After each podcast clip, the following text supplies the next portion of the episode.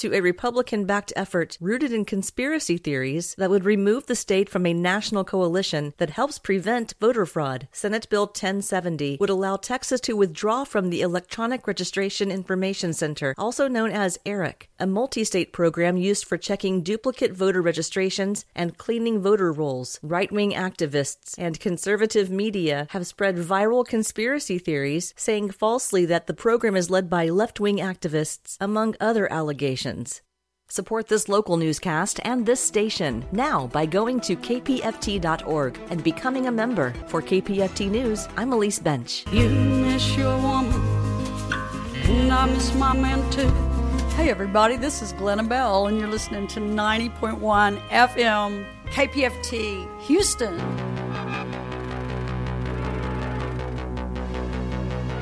Looking out a dirty old window, down below the cars in the city go rushing by. I sit here alone and I wonder why.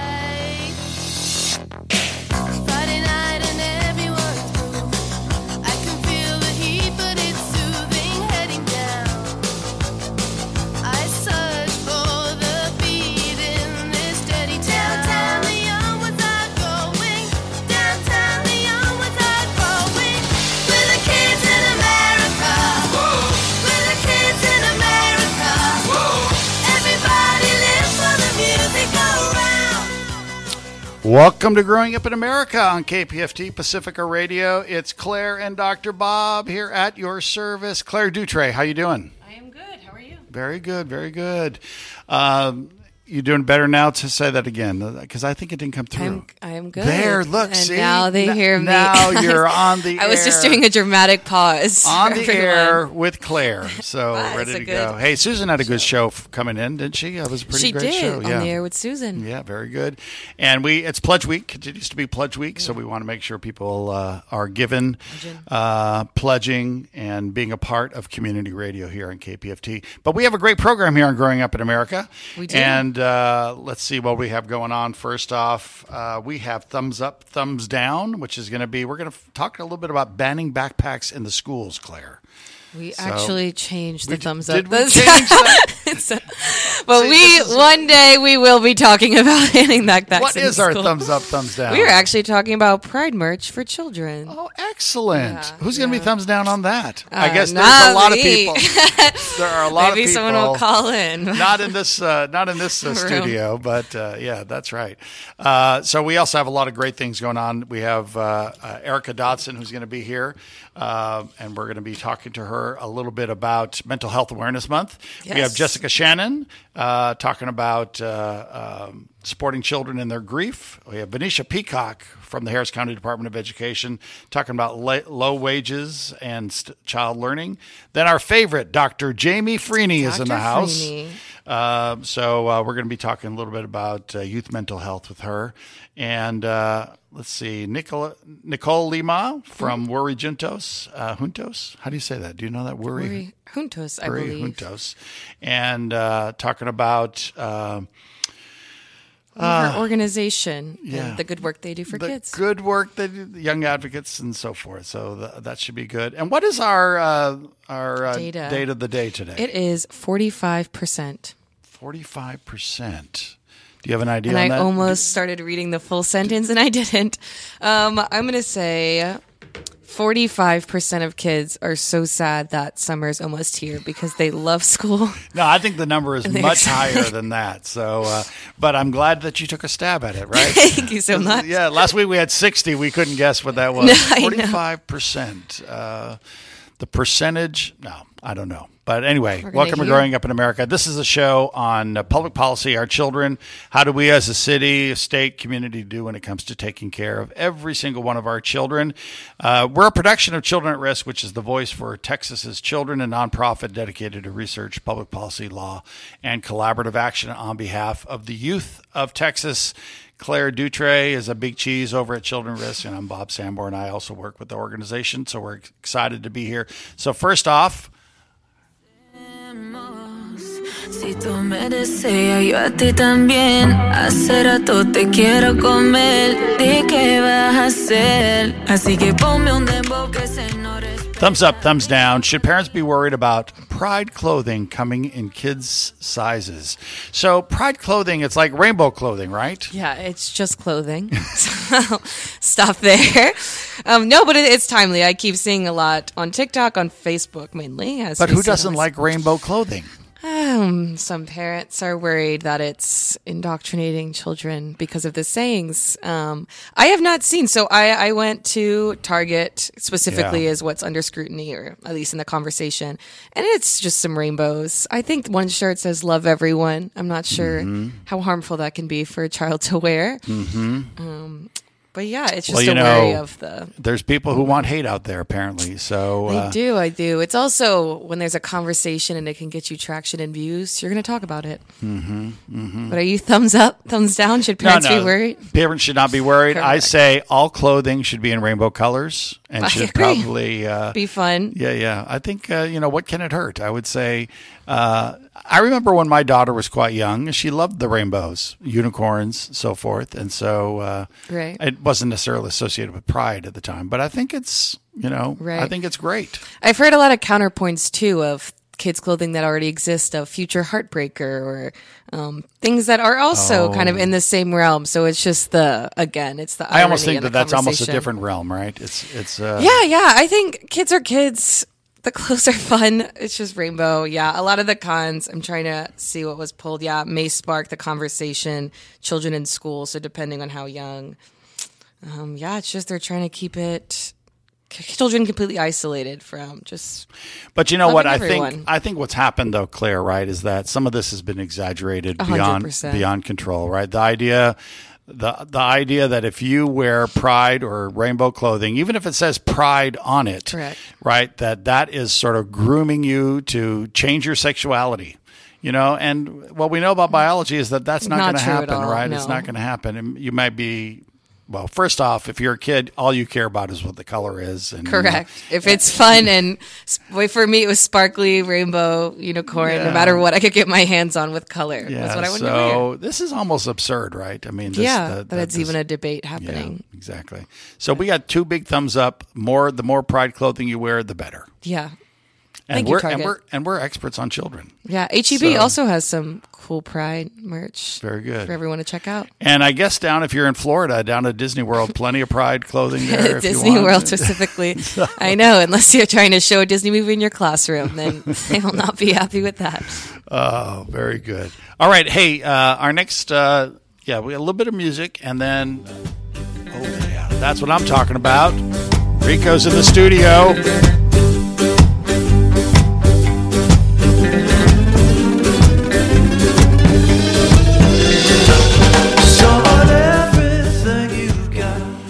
On the line with us is our good buddy Erica Dotson. She's with Writers in the Schools, and uh, we love Writers in the Schools. It's one of the great programs that gets uh, kids to do more writing. One of the Yeah.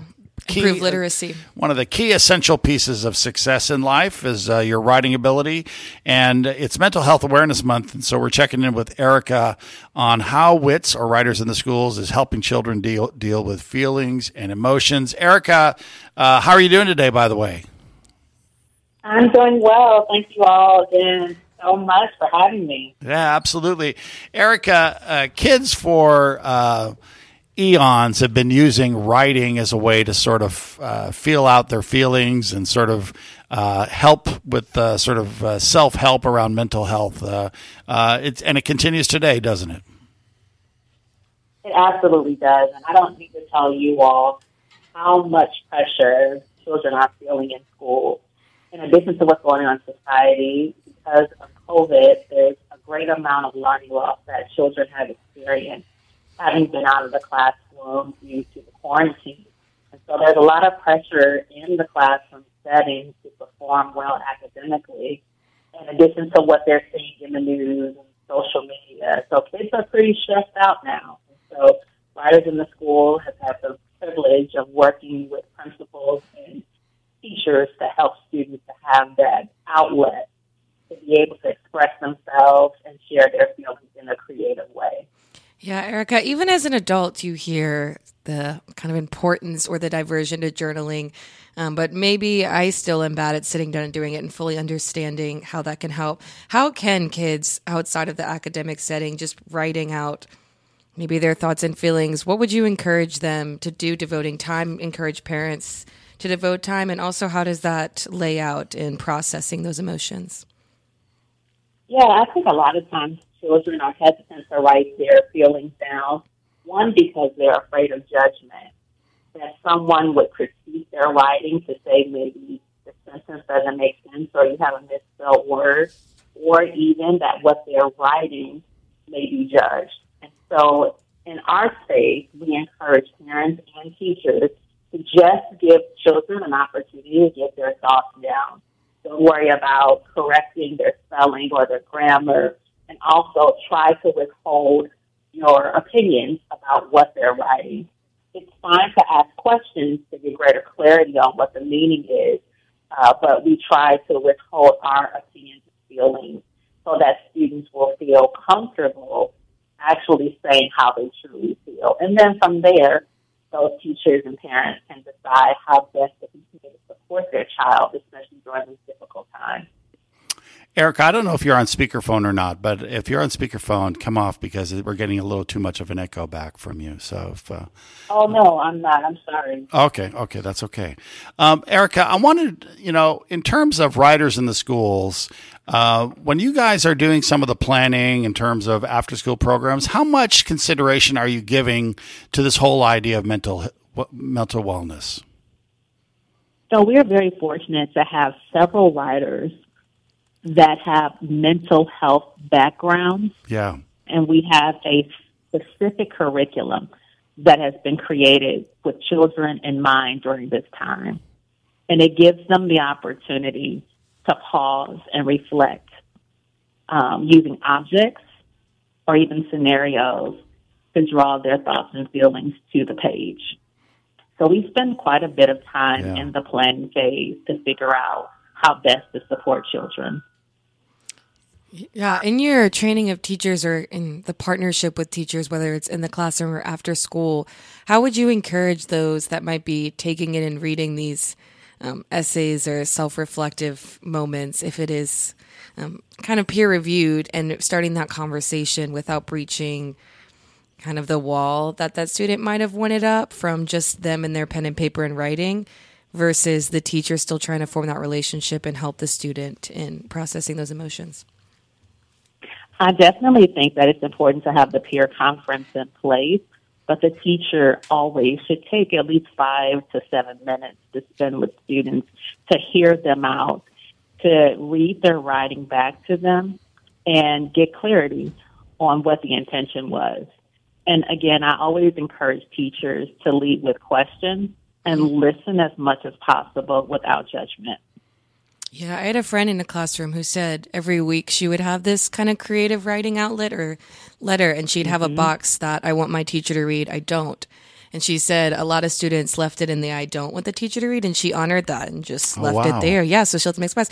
But she said by the end of the year, they started putting more and more in the I want my teacher to read. Yeah. And she was able to mm-hmm. really form those relationships. I thought that was a very cool thing she did. Erica, how much should kids be writing every day? I mean, uh, you know, you know, we think that maybe uh, writing is not happening as much.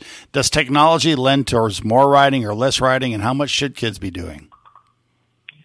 Yeah, I think that social media and technology really has caused somewhat of a hindrance for children.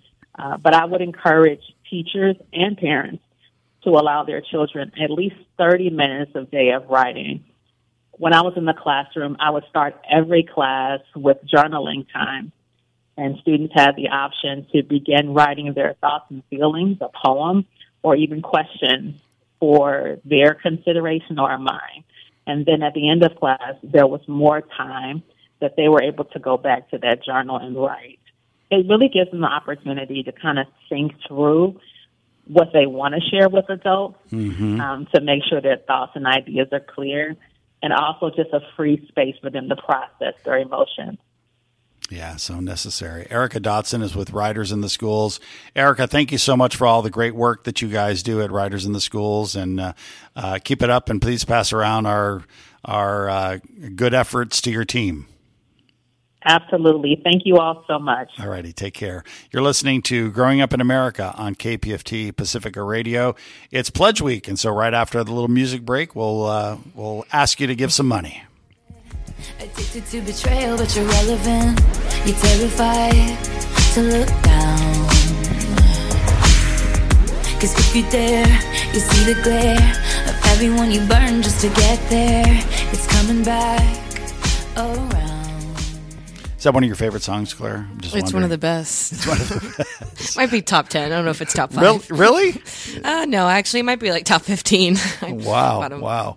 Uh, you're listening to Growing Up in America on KPFT Pacifica Radio, and it's Pledge Week on KPFT, uh, the best community radio station in uh, Ever. ever in the world. In the Where world. else would you hear this show? This is the only place, right, where you'd hear children's policy and uh, children's issues. It's a big deal, and we know that parents all over town and others that care about the future of our country and of our city and our state.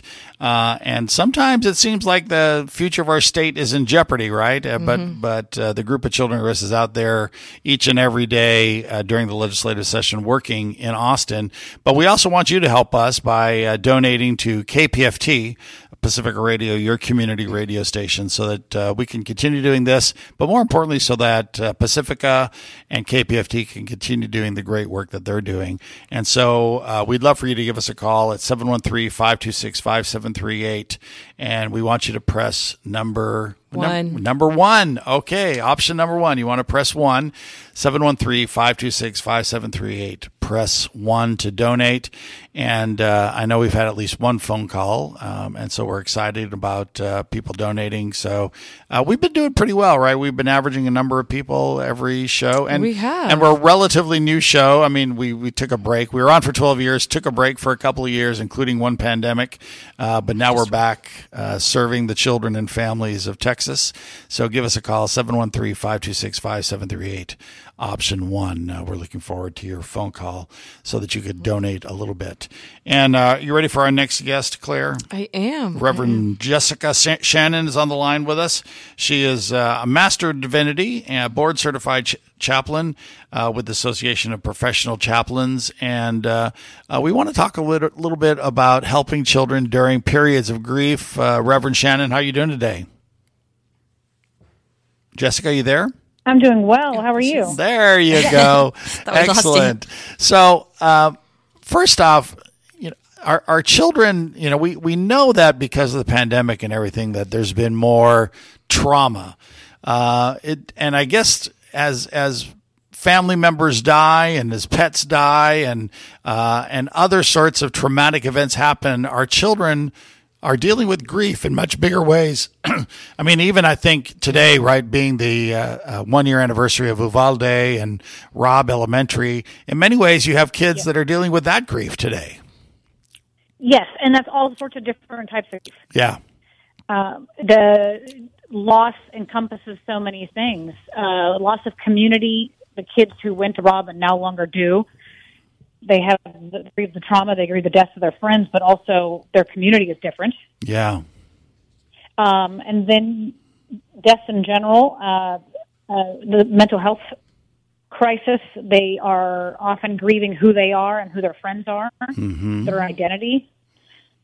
And teachers and parents can really be there to educate them and help them understand the finality of death as well as normalize their grief, let them know they're not alone. You know, it's interesting, right? Because I think Americans in general, and certainly young Americans, whether they be in their young 20s or kids, many times don't know how to deal with grief, right? I think Yes. uh, we know, right, as as uh, uh, people who've had to deal with grief, and you with your background, you know that the more we talk about it, the better. But so many people think, well, maybe I just don't want to talk about it because it's going to be helpful if I don't mention things. Talk about Yeah. sort of that little difference. Yes, a lot of people like to do that, uh, like sort of avoid it because they think they're protecting children, or Yeah. protecting themselves. Yeah. But in reality, you and I know that children have a big imagination. hmm So what we don't tell them is they create, they imagine, and it's often worse than what is really in front of them. Yeah. If they have that safe space, that honesty, we really like to encourage people to use concrete words with children, even if those are the words that get stuck in your throat, the death, dying, dead. Um, to let them understand that it's final and they look to us, they look to the adults in their lives. How are they grieving? Are they okay crying? Are they, then I'm okay to cry. Yeah. I feel like we shut ourselves down and try to, like, the narrative of staying strong. Um, but like you said, it's important to be vulnerable to show them that they don't have to hold it all together. Yes, and we can reframe what strong means. Oh, yeah. strong is being real with our feelings, and that's important right now with the mental health crisis as well. Strong is talking, strong is saying I hurt, strong is saying I am angry that my loved one died. H- how do you address something like you know if you're not in Uvalde, right? So this is a different type of grief. You, you're you're in a school in Houston, but you're seeing all of this on TV, mm-hmm. and it makes you worry. It makes you traum- if you're a youngster, you're worried, you're tra- traumatized by the fact that these little kids were killed in their school and now you're going to school in a sense that's certainly a mental health need but it's it's a grief in a sense too isn't it that you've sort of lost that innocence that school is just fine for you. Right. And it's important for teachers and parents to not ignore it. Just because you're not in the same school, yeah those kids are now worried, are we next? And they're doing the drill. yeah So they're enacting what would happen if it were real, which is trauma in, in itself. And um, so I would encourage them to sit down and maybe write letters together, create Yeah. memory boxes, draw and play. Children process their feelings through play. So, like pediatric chaplains, we do a lot of spiritual play, which is letting kids play to find meaning and to work out their fears, their worries, their sadness. Yeah, this is kind of a pivot, but thinking of um, like when I was in school, I didn't start the drills or really processing it until later in life. So I feel like I had, I was more equipped. And also, social media wasn't as expansive. But how have you seen a shift in children getting their hands on phones and more social media younger and younger, and how that plays out on trying to kind of reroute the conversations of what they're seeing online? in some ways, there has been some healthy where they realize my feelings are okay hmm. because kids are very vulnerable and they will make TikToks about how they're feeling today.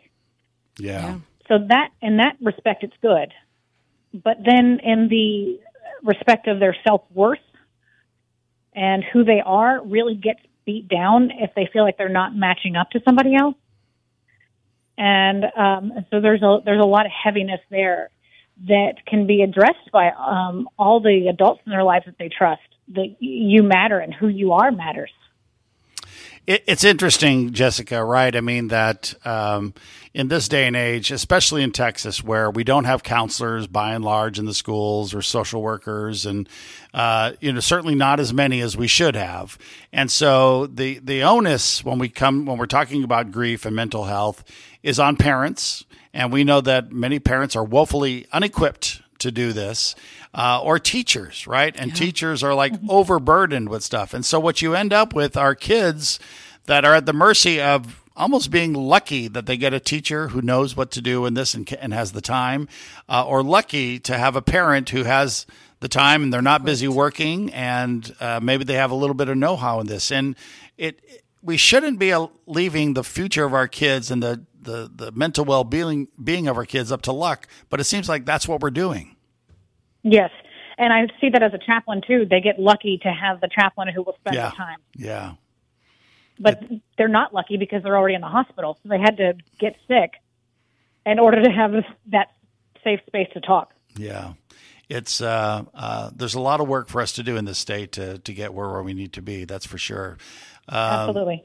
Reverend Jessica Shannon. shift. Yeah, it is a culture shift, right? And and and we're in a place like Texas that we're used to telling people, uh, or there's at least a culture of, uh, well, you know, uh, you're you're you want to be grown ups, uh, you're going to have to pull your pants up, you know, and just sort of deal with this stuff. You're going to have to pull yourself up by your bootstraps and do what's needed. And I think uh, in a lot of the state that still permeates sort of the culture, right? This idea that toughen up, uh, little guys, you know, you're going to be just fine. And indeed, uh, it just means that we have kids that are uh, tra- traumatized and wounded. as we move forward. Yes, absolutely, we do. Yeah, very good. Reverend Jessica Shannon, uh, thank you very much for being on the Growing Up in America program and talking a little bit about grief, such an important issue. Thank you, Jessica, so much. Thanks, Jessica. Thank you. Have a good day. You know, you too. You're listening to Growing Up in America, KPFT 90.1, Pacifica Radio.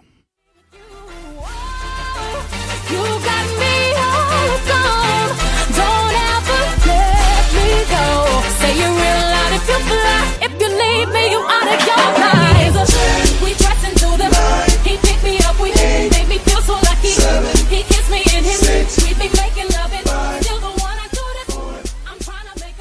All right, it's time for uh, Claire's favorite segment, the data of the day.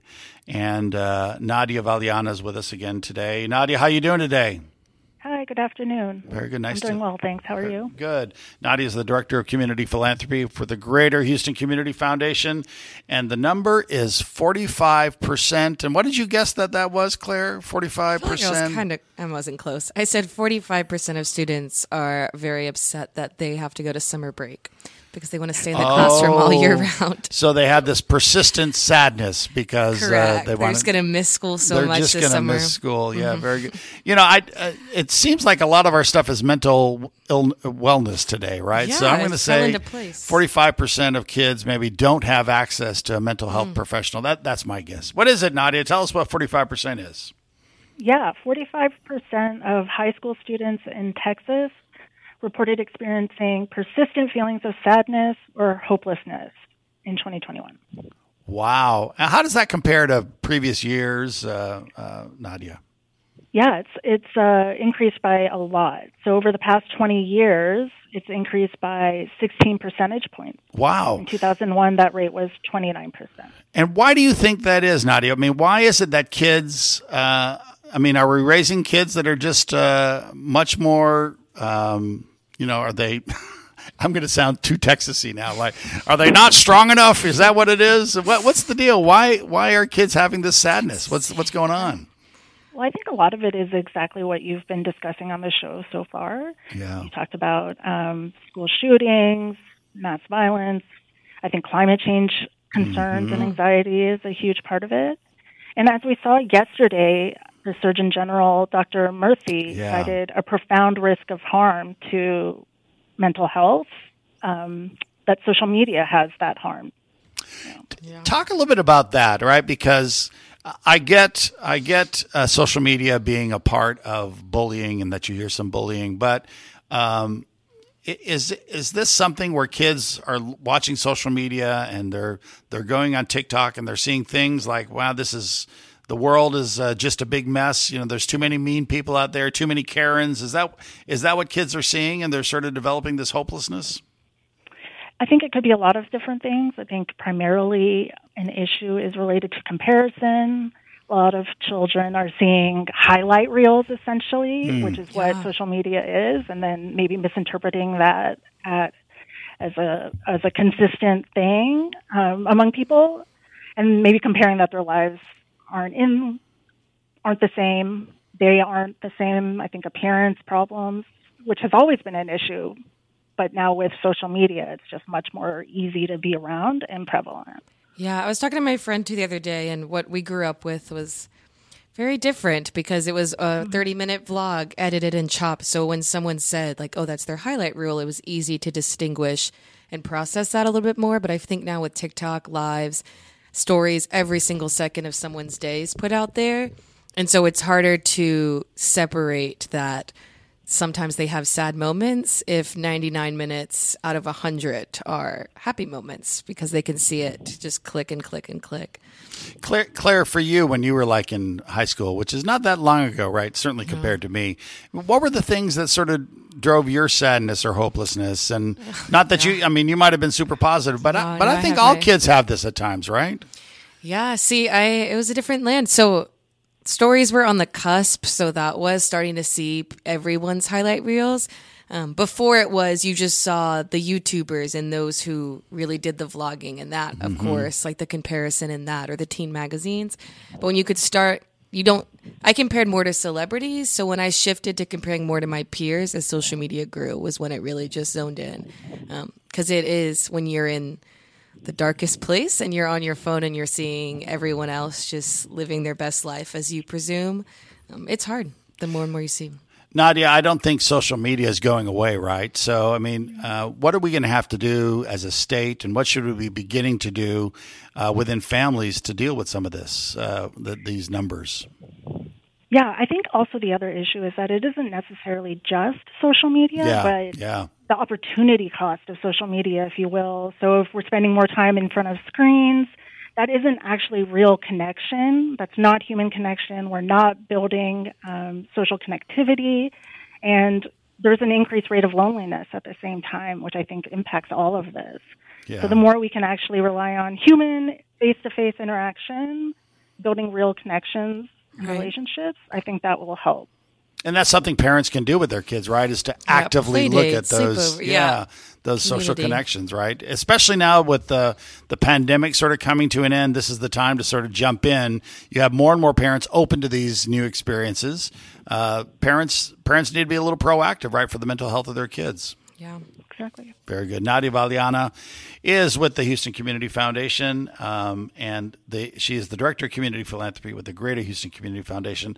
Nadia, thank you very much for all you and your team do, and thanks for being on the Growing Up in America program. Thanks for having me. All righty. You're listening to Growing Up America, KPFT Pacifica Radio.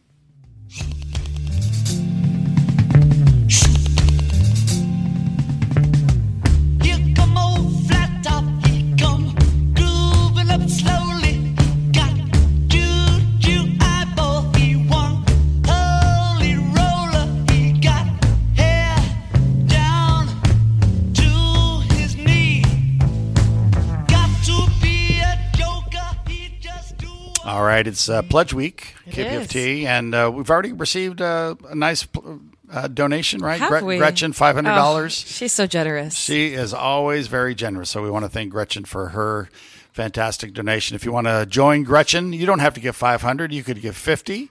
You could give 15. Uh, just give us a call, 713-526-5738. 713-526-5738. Option one. Very good. And that's what you hit every time, right, Claire? Every time you donate. I know option, one, and then option two, and you can give us a song request after donation. I just added that in. Yeah, that's new. Yeah, Rico is happy to take your song requests After donation. So, what do we have? Eight songs back there. Those are the I only ones that we keep using over and over again, Rico. Oh, you have more songs, Rico, if we needed to. Okay, very good. Perfect. All right. 713-526-5738. Hey, on the line with us is Venetia Peacock, and uh, we're excited to have her here. She's with the Harris County Department of Education. Uh, she's works in the early education area, and we want to talk about the impact of low wages, uh, staff vacancies on child learning and development. Uh, Venetia, we just had these uh, child care desert maps that just came out showing that there's significant parts of Texas, but certainly our community here in Houston, where there is no access to quality daycare, quality childcare. Uh, and part of that is because we have these low wages and uh, le- leading to the, to huge staff vacancies. It's it's it's really a crisis in the early education area, Venetia.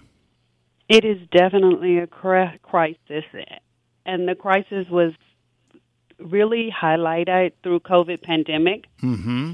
and the Great Resignation that that Yeah. That we experienced during that, and we're still trying to recover from that. I was going to ask, how does that currently look like? Do we s- predict this year those staff vacancies will only grow, or can we see more workforce coming in? I see an uptick, but I think we're still dealing with people not wanting to to re-enter into the profession because of pay. Yeah. Mm-hmm. Because you have to have a livable wage and to work with children you really need to be able to focus on some all the needs that you guys were taking talking about earlier Yeah. Yeah. It's it's interesting, right? I mean, this is sort of a linchpin of our economy. You have working parents that want to be out there working, right? They want to do what everyone wants them to do, working a job, but if they can't find daycare that they can afford and that is high quality and and frankly a lot of parents are, set, are happy to settle for medium quality but they want daycare but if you can't fill those openings and, and they are low paid, it, be, it becomes sort of this circular problem for our economy, Venetia. Well, and parents need more than daycare. Yeah. Children need to be prepared to be successful in life and be ready for school. And so, even at the youngest ages, we're preparing students, we're helping them to be collaborate, to become good good partners and play partners, and just giving them basic skills to be prepared for life. And that is what quality looks like. And so, babysitting is, n- or just having yeah. somewhere to leave your child, is not what we want for our children. for child development. Also, too, I know um, pay is a big one, but there was a survey run, and it, it's actually fallen in the reasons why teachers are leaving our workforce of education in general are leaving. I know is behind mental health leadership possibly um, but in conjunction with pay more of the conversation of benefits and lack of availability to move up if there's no interest in administrative positions like no internal teacher hierarchy. Um, so the conversations Well- have definitely shifted and become more interesting Right. And the reason we have to professionalize the the teaching staff of young children or educators of young students is that because it's critical. These are the young children that we are raising to become leaders, our next generation of folks who will make decisions, and we have to start with them young. Because when you get, to be okay when you stay home and you just went to kindergarten. Well, now that's children have to be prepared to handle what is expected of them in kindergarten, which means you have to pay teachers who are preparing children to enter into school a livable wage, a wage that will support them as professionals that they can focus on preparing and um, being prepared to teach young children. correct if you're worried about things at home or just making it based on your wage it's really hard to focus on the career that you Yeah, that if you got to go to Walgreens after you get off of work to to make your household work, then you're not really focused on the importance of early care and education. And we can't overemphasize this idea of high quality early education, high quality child childcare really makes a significant difference in the academic performance, the later academic performance of this child, right? We know that kids that are coming from low income backgrounds, which is 65% of our kids in the state of mm-hmm. Texas, we know that those kids, if they get high quality early education, they will do much better academically. They are much more likely to go to college, much more likely to be successful. And so it becomes important for us to say this isn't just economic in terms of right now and getting their parents working. It's economic in terms of the future of our state, Venetia. I mean, th- this becomes Exactly. one of the most important things we're doing. Right. If we can prepare a future workforce, and we start when they're very young, by preparing them on how to how you learn, how you grow, how you get the skills that you need to be successful in school, that's only going to help us as a as a state, as a nation, um, preparing that those students for the workforce. Yeah, very good. Venetia Peacock is with the Harris County Department of Education, working day in and day out on early education. Venetia, thank you very, very much for what you and your team do, and thanks for being on the Growing Up in America program. Thank you. All righty. You're listening to KPFT, Pacifica Radio, Growing Up in America. Someone crying. Something to say. Someone crying. Someone, come on. Ey, ey, y aprovechame. Who's that? Uh, That is Bad Bunny. That's Thank Bad you. Bunny. That's what I thought. We It asked for Bad more Bunny. music, Yeah, yeah, and we were what I was thinking. provided. Boricua, right? Puerto Rican, Bad Bunny. And that leads to, uh, of course, I love every Puerto Rican performer, right? So Mhm. having grown up there. But that leads to one of my favorites, Dr. Jamie Freeney. So, A favorite to a favorite. yeah. Yes. Exactly. Dr. Jamie Freeney is with Mental Health uh, America here in Houston. And uh, uh, Dr. Freeney, how the heck have you been doing, by the way? I've been amazing. This mental health awareness month has just been great for me because I've been to been able to interact with so many students. So it's really I don't know, it's it's giving me energy and I'm just so grateful that a lot of conversations around varying aspects of mental health are happening. So thank you for continuing to hold space for that.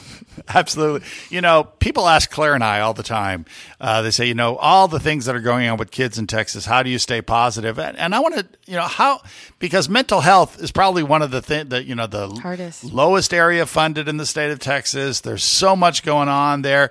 How do you stay positive, Dr. Freeney, as you as you deal with this? Um, there are a couple things that allow me to continue to be positive, and one of those, um, which I'm learning more now this month and last month, is that our young people are taking responsibility into their own hands, Mm. and they are seeking out mental health experts to get information. To help them build programs at their school, to help them build programs in their community. They're concerned about their peers and they're asking questions that allow me or a child advocate to guide them to credible resources so that they can find this information. So what I'm um, one of the things that I've been doing this month is helping young people identify what are those credible organizations and websites where you can go if you have a question about depression or what it looks like or how to have a friend.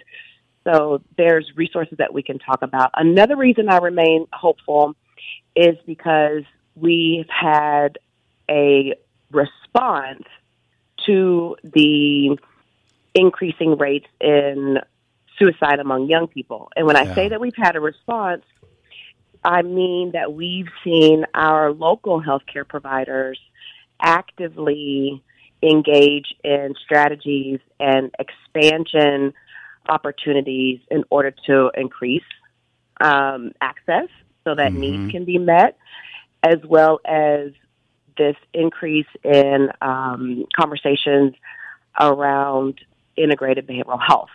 So putting those professionals in clinics, in primary care provider offices, or even just connecting them so that you reduce the number of places you have to go should you need additional psychiatric or mental health support.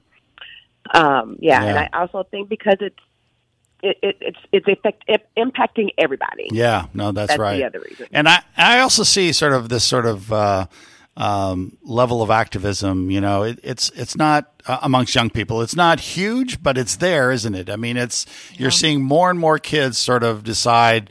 Uh, listen, uh, old people in our state aren't taking care of things. How do we sort of uh, activate a little bit more? I wanted to ask you one question um, that I think you're uniquely able to answer, Jamie, and that's uh, you know we had Uvalde a year ago. And Mhm. and I remember a big press conference right there uh, at Uvalde, and everyone talking. You know, no one ever wants to talk about guns, so they talk about mental illness, and they talk about mental health, and this idea that we're now as a state we just need to invest more in mental health. And in the past, you and I have been happy to say, okay, well, then give us more money on mental health. We'll take it because we're very far behind.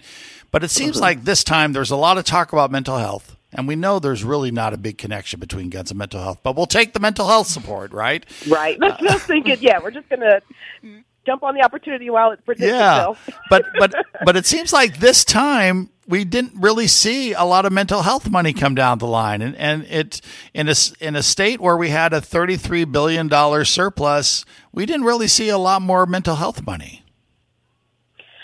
You know, and I'm wondering if that's because of two things. One, when we know during every legislative session, there is a push to even get conversations and Yeah. committee hearings on youth mental health and mental health related subjects. So I think w- being less informed and not really understanding the impact of mental wellness on a community and in schools and in just in general, there's a lack of understanding. So there's a lack of prioritization among, I believe, some decision makers because they don't connect the dots on how a mentally well community can thrive um, if provided the you know right resources.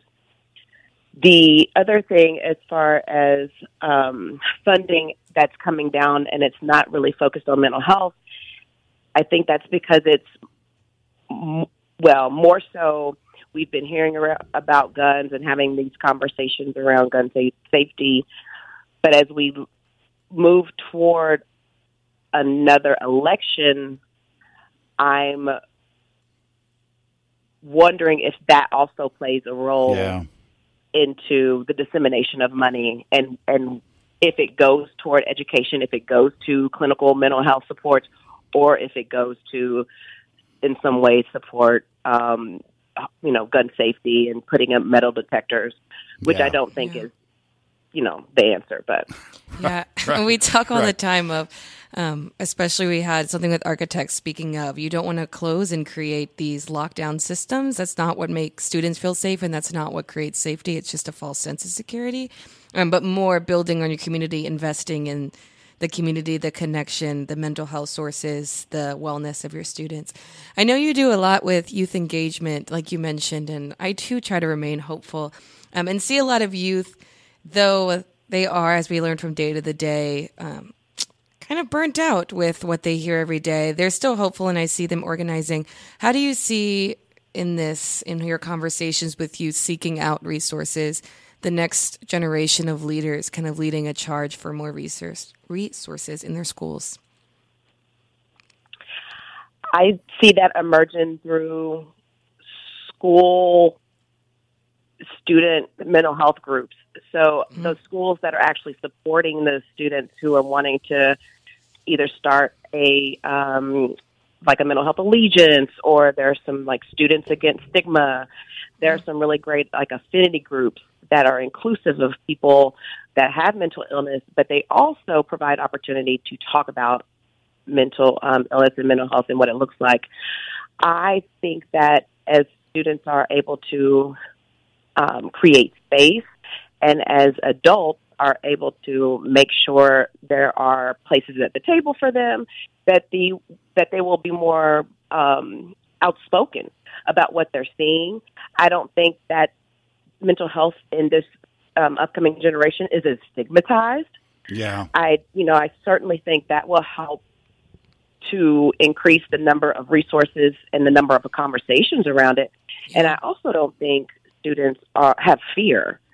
They don't, you know, there's not a fear of getting kicked out of school or a fear of being stigmatized just because they're talking about this.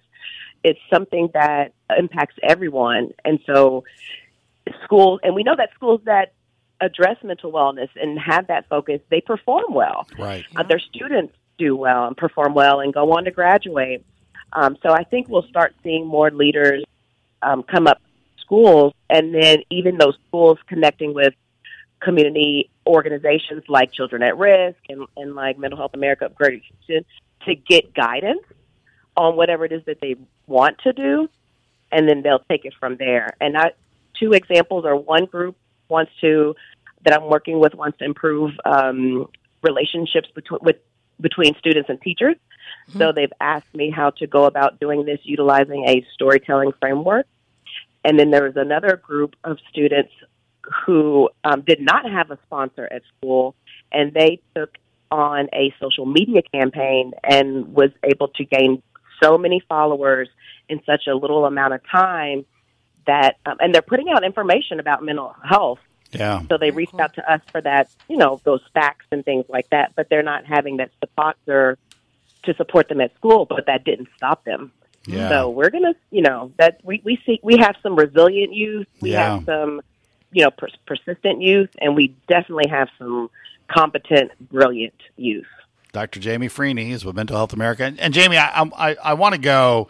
Uh, uh, I want to end this segment though by saying, you know, one of the things that we we don't talk about enough, in we don't talk about mental health enough, certainly. But the other thing is that uh, we're one of only ten states that doesn't accept uh, federal money, you know, for uh, Medicaid, right? And Mhm. and if we did that, if we had Medicaid expansion in Texas, we'd have an influx of money for kids for mental health. And uh, if if we just did that, though, it's a politically divisive issue, right? Our state doesn't want to talk about this, so it's, They don't want to talk about it, but there are some really great examples emerging from other states and cities. I believe I saw one from Denver where Medicaid is being used to supplement and um, provide student mental health. Yeah, yeah. And it's incredible these these partnerships that they're having with schools that are allowing schools to remain the main educator while just you know by having someone on that campus Yeah. um, that can support the physical and mental health. There's so there's so many good examples around the and we're, Yeah. we're running out of time. Dr. Jamie Freeney is Mental Health America. Jamie, thank you very much for all you do. Thanks Thank for being on Growing. Up in America. All right, talk to you soon. Very good. You're listening to Growing Up in America, KPFT. The stars at night are big and bright. Deep in the heart of Texas, the prairie sky is wide and high. Deep in the heart. Claire, you're just like clapping away in here. It's, uh, oh, sorry. I always miss the clap. I grew up in Louisiana. So I, I don't know what to do. Uh, you're here on Growing Up in America. We're bringing on uh, Nicole Lima. She's an organizing and policy associate with Woori Juntos. Nicole, how are you doing today? Hey, y'all, I'm doing great. Very good. Thanks for having me here. Absolutely. Nicole, explain to us quickly what Woori Juntos is and are we pronouncing it right? Yes. Um, so, Woori Juntos Woori Juntos. is a nonprofit organization in Houston um, based in the Spring Branch area. And Woori in Korean actually means um, us, and then Juntos in Spanish means together. So, together, it's us together rising. Oh. And so, we primarily help serve those who. Um, are of Asian descent or all immigrant descent all across um, Houston, all across Texas as well. Fantastic, right? I mean, that's that's great. And uh, I I know that uh, uh, you came, you were working, you graduated from Baylor, and you came to Woori. Uh, talk a little bit about what led you to to work at a place. I mean, it sounds fantastic. Yeah.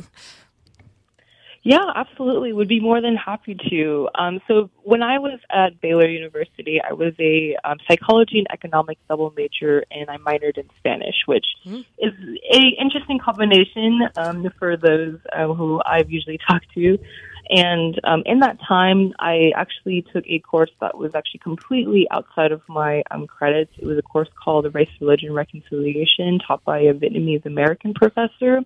And it was also during the height um, of COVID. Um, a lot of the um, um, API hates going on, also BLM movements, and also um, just a lot of what I think isn't just stemmed from during that period of time. It's something that has been um, talked about and festering for generations over. And so for me, um, when I graduated from uh, Baylor, I was looking for specifically a nonprofit organization that worked um, alongside um, advancing, you know, Asian Americans or Asians or all immigrants. And I happened to stumble upon um, Woori Juntos, and for me, it was just this huge realization of the type of history that I felt like I didn't even know about um, myself um, of in this country. And I think a huge reason of why I also ended up here at Woori Juntos was because so I'm a second generation immigrant and my parents they both came from China, um, quite literally escaping poverty so that um, my brother and I um, could be here in America to live a better life. And one of the things that um, my parents have said to me that really broke my heart was in Chinese they say 小宝宝，啊、妈妈和爸爸对不起，我光可以给你钱和吃的，没有时间，which translates to um, little baby, mommy and daddy, sorry.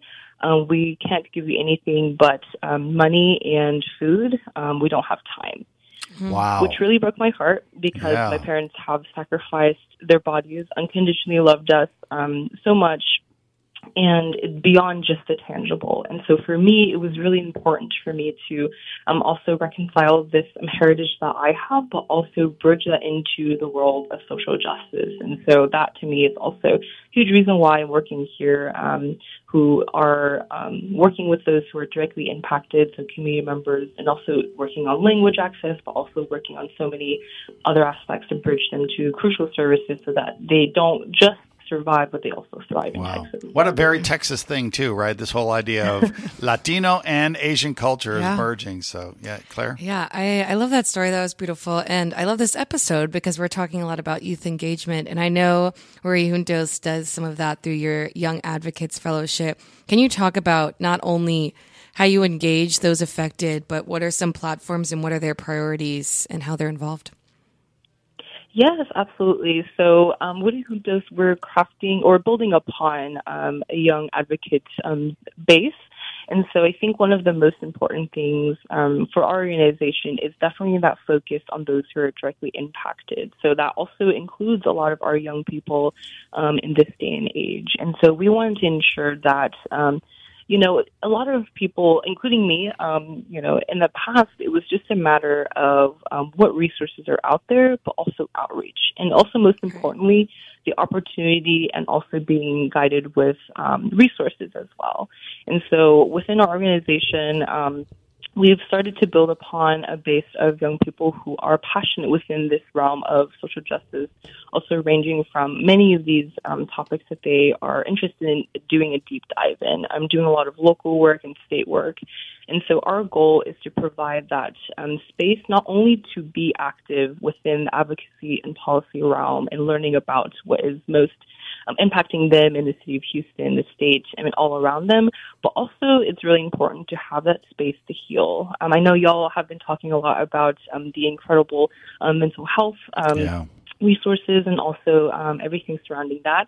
Um, and also for us, it's really important to offer that space um, for reconciliation as well. Um, also growing up and having people to talk to about that and also how to feed in with their communities. And so I'm giving them opportunities to create a capstone project, but also um, engage with just broader community members and just be more engaged um, with um, the city of Houston and also Yeah. just broader outside as well.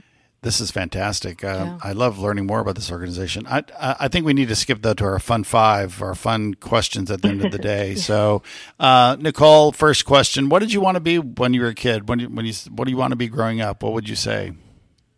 Oh, I would say so. I used to be a competitive swimmer for a very long Ah, time. So yeah. For a very long time, I wanted to go to the Olympics for swimming. Um, also, a combination of being a teacher and a conductor all at once. Yes, but that's that's the beauty of kids, right? You could be a veterinarian and a rock star at the same time. I mean, you could do Live all a these Hannah things. Montana Yeah. I love the conductor and a teacher. Yeah, very good. I'm going to steal my favorite question. What actress would play you in the movie of your life? Oh, Steve, that is really difficult because I actually don't know many actresses, but I really do like Constance Wu. Uh, she's Ah, someone I really look up to, so Yeah. that would be really cool. Wow, very good. And what's your favorite movie around activism, Nicole? Oh, favorite movie around activism.